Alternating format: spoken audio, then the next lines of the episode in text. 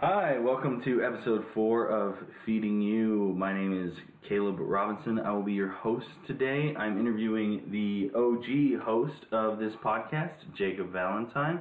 Uh, say hello, Jacob. Hello, Jacob. I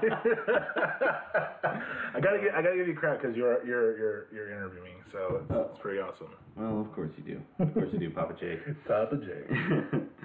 All right. So, tell me about uh, what you're working on right now.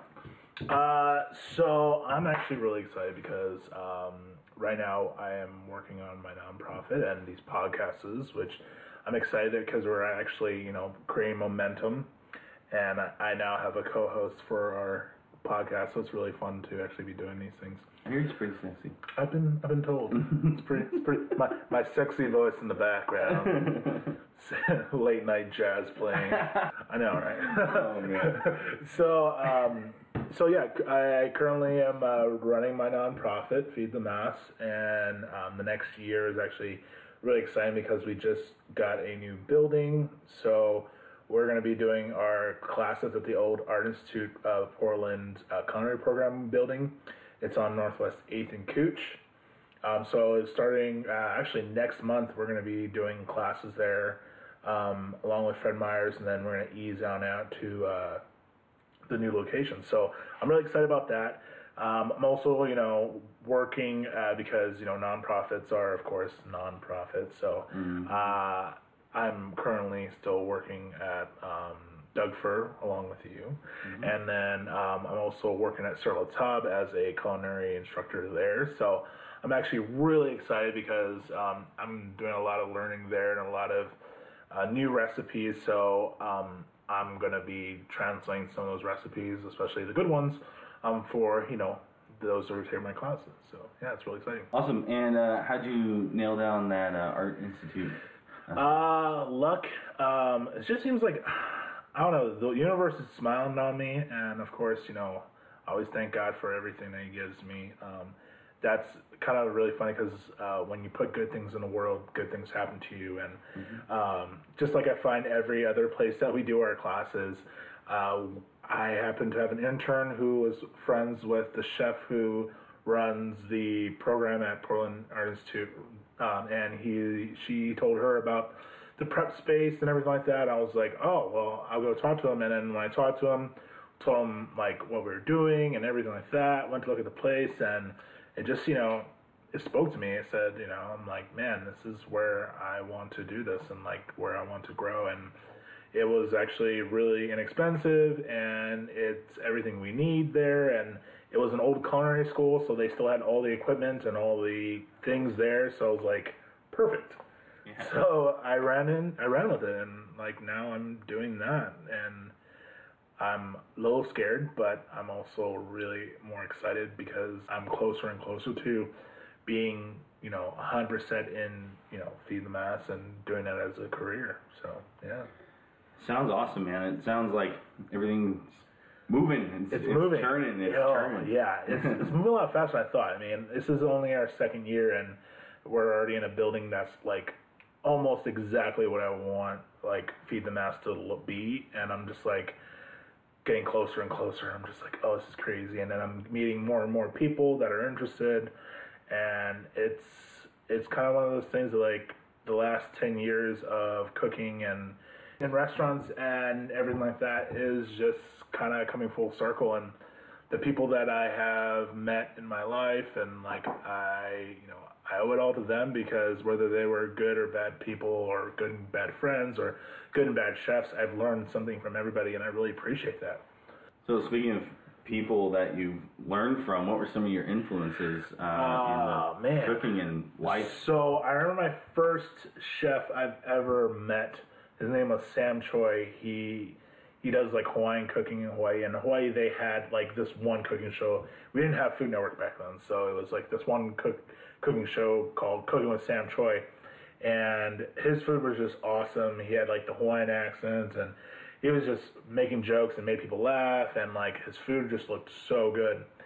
And um, when I moved to Portland, one of the I was like 13, and I found a Sam Choi cookbook at Powell's, and um, I was just like awesome, and I was trying every recipe and all that stuff. So I mean, another really big influence in my life was my grandmother. She was like the person who taught me how to cook. She was a chef. Um, after my grandfather died, she was a stay-at-home mom, and then all of kids left, so she had to figure out like what she wanted to do, and then she became a chef. So she did that at like age 45, just became a chef, like Julia Child style. So she became a chef, and like I remember when I was a kid, I was like five years old, four years old. No, I was four years old, and she worked in a bar. And at night, my mom got off work, and we had to pick her up. So it was like two o'clock in the morning, and my grandma's like finishing up work, and I would go in and like do dishes, like spray off dishes and put it in the dishwasher. That was my first experience at age four in a in a bar in the back doing dishes with my grandmother, and it was pretty cool. Um, it was really amazing experience, and um, and then after that we would get off at like three o'clock in the morning, and I've been like sleeping in the bar all the way up till I was like like you know five years old, and then um, after we get done with uh, the being in the bar, we would go to this diner uh, called Ken's, I believe, um, and we I would always order the club sandwich, uh, which is like the old school club sandwich where it was like double stacked layered, like, and then they put four toothpicks and they cut it into like little triangles for you, and I thought that was the coolest thing because you had like eight little mini sandwiches. and um, yeah, it was like one of my first experiences in restaurants at age four, which I don't know if that's like child labor laws or anything like that, but it's probably just keep that on the, between us on here. yeah, us and anyone who listens. Exactly. ah, no one will tell. so um, another really big influence uh, was actually my first fine dining experience was working at Serratto's. Uh, the chef there was Tony Myers, and he was just he was awesome. Like he was like he was a badass like skater dude. Like the guy like just the flavors he came up with, the food that he worked with. He always worked with wild games, so it's like whatever was you know around, he just created a menu for it, and it always looked amazing. And I really inspired to like you know learn as much as I could, and he you know taught me a bunch of things. And I remember one of the funniest like situations. It was like right when it was um, it was during Thanksgiving and he was plating the salmon and he put the salmon on the grill and I was like, I want to help, I want to help, and I'm like, he's like, keep pushing me aside, and I went and touched the salmon, and he lost his mind, and he's like, man, that's like a that's like twenty dollars worth of salmon, don't mess it up, and I'm like, oh my bad, my bad, and then I, like after that, I was just like the like the like the spanked kid in the corner, just like not touching anything, just watching from a distance. and what's funny is like I was always the biggest guy in the kitchen, and I'm like sitting back and I'm looking at uh, at everybody, and I'm like towering over everybody, just getting like the best view because I'm like a bird's eye view.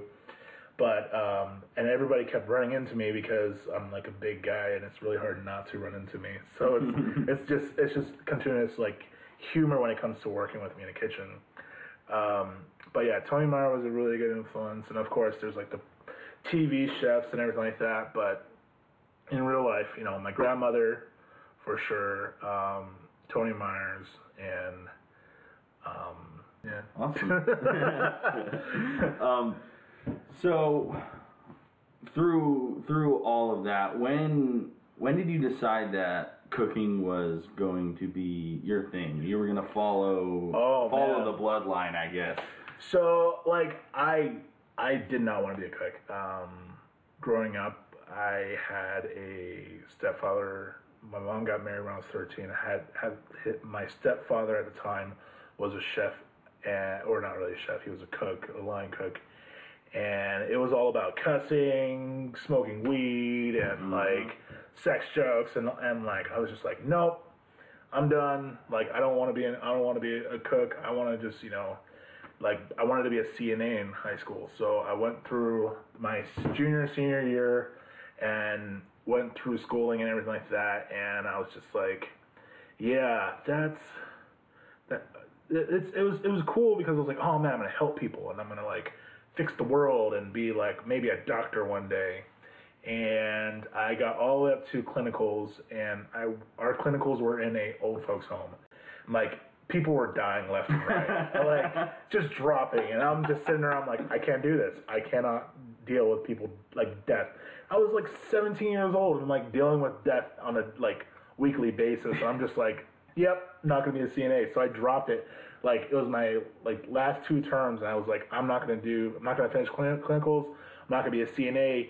I'm just gonna like like coast the rest of the year and just graduate. So I finally graduated. I went to um, to Mount Hood Community College, did track, got a scholarship for track because I was a big athlete in uh, in high school for track, and then um, got a scholarship for two years. I went from teaching to acting to you name it, I did it, and I, and like finally like my last term, I got into like into business and everything like that, and my just blew my scholarship. I just blew it. Like I was like, um, there's girls and there's you know all these being an athlete, and it was just distractions, distractions, and being young and not really knowing what I'm doing. And um, I remember I was my last year, last year for a scholarship. The next summer, I'm sitting there. I'm like, I don't know what I'm gonna do. I don't have any more scholarship left. I don't have a degree. What am I gonna do? And um, I went and my best friend PJ. We grew up together. We were like 13 when we no, I was we're 11. We're in middle school and we just met. And the funniest way we met was his dad thought I was some other like kid's dad on the team. And he came up to me. and He's like, "Who who's who's kids that out there?" I'm like, "I'm one of the kids." So um, it was it was it was a really funny way. What's the nickname Papa J? Papa J. I'm, I'm somebody's father. I don't know. so uh, I went and I went to. Uh, we grew up together. Spent every every after like after school and then after school on the weekends and all went to high school. And then he went to Illinois to do school, and I stayed back here doing school and just joking around. Um, and then uh, that summer, I was sitting there, and like one of the biggest things we cooked when I was when we were kids were uh, eggs. Like his family was, he was one of five, and so there was like like the ten dozens of eggs in the fridge, plus like four gallons of milk and like fifteen loaves of bread. So it was always like, oh, we're gonna make eggs because that's the most like plentiful thing in the house, and their parents didn't really care. So we're like making eggs. We're like sunny side scrambled eggs, eggs with pickles, like egg tacos. So like you could just say that like a sulfur bomb died in that bedroom in which we slept in because it was always just bad farts all the time because we just ate so much eggs. And um, so I was over there that summer, and PJ was like, "Man, let's go, let's like make me some eggs." I'm like, "Man, why am I always cooking for you?" And he's like, "You're just good at it." He likes my eggs, and so like I made eggs, and like we're sitting there watching TV, and like we had one of those old Le Cordon Bleus, like. Get yourself cooking, and he's like, "Dude, you should do that. You're a good cook." and I was like, "I don't know, man, cooking and all that stuff." And I, and like, eventually I just broke down. And I was like, okay, I'm going to culinary school, and I went to culinary school and did that, and then I started cooking uh, in restaurants while I was in culinary school, and then like by the end of culinary school, I was like, man, culinary school sucked. it's just a waste of money because I'm learning more outside of like outside of culinary school than I was inside. I mean, don't get me wrong, there was like the basics they taught me, and that was cool, but it was just like like real life experience is really important. But the cool thing about culinary school was it made me trainable. Like I was there to like I knew how to clean, I knew how to like how things were properly put in the fridge. Um, learned about sanitation, learned like the back the things that you should know before you become a, a, a cook. That's what I learned in culinary school. Um, so I went there and then I just started cooking and like, of course I, I like I didn't have like I, I lived on my own, so it was like I was culinary school. Then I went and cooked for you know six hours. Then I went to another job for another six hours. Came home, went to bed, did it again, just constantly. Once I got done with culinary school, it was three jobs because I because I had I had free time in the morning now, so did Yeah. that. And it was just you know after that I just kept going and going, and then the more I worked, the further I went up the ranks, and like I became chef, and then I became a GM, and now I'm just like, well, I I just want to do like I want to teach people, and I want to teach people to be trainable in a, in a sense of like they can learn things and they're open to learning and open to like doing new things, and that's what Feed the Masses kind of based on. So, yeah, Awesome. that's that's that's that's my detailed of like how I became who I am today. Trust me, for the years, the couple years I've known Jake, that is the condensed version. Um, exactly. Oh man, my stories. oh man.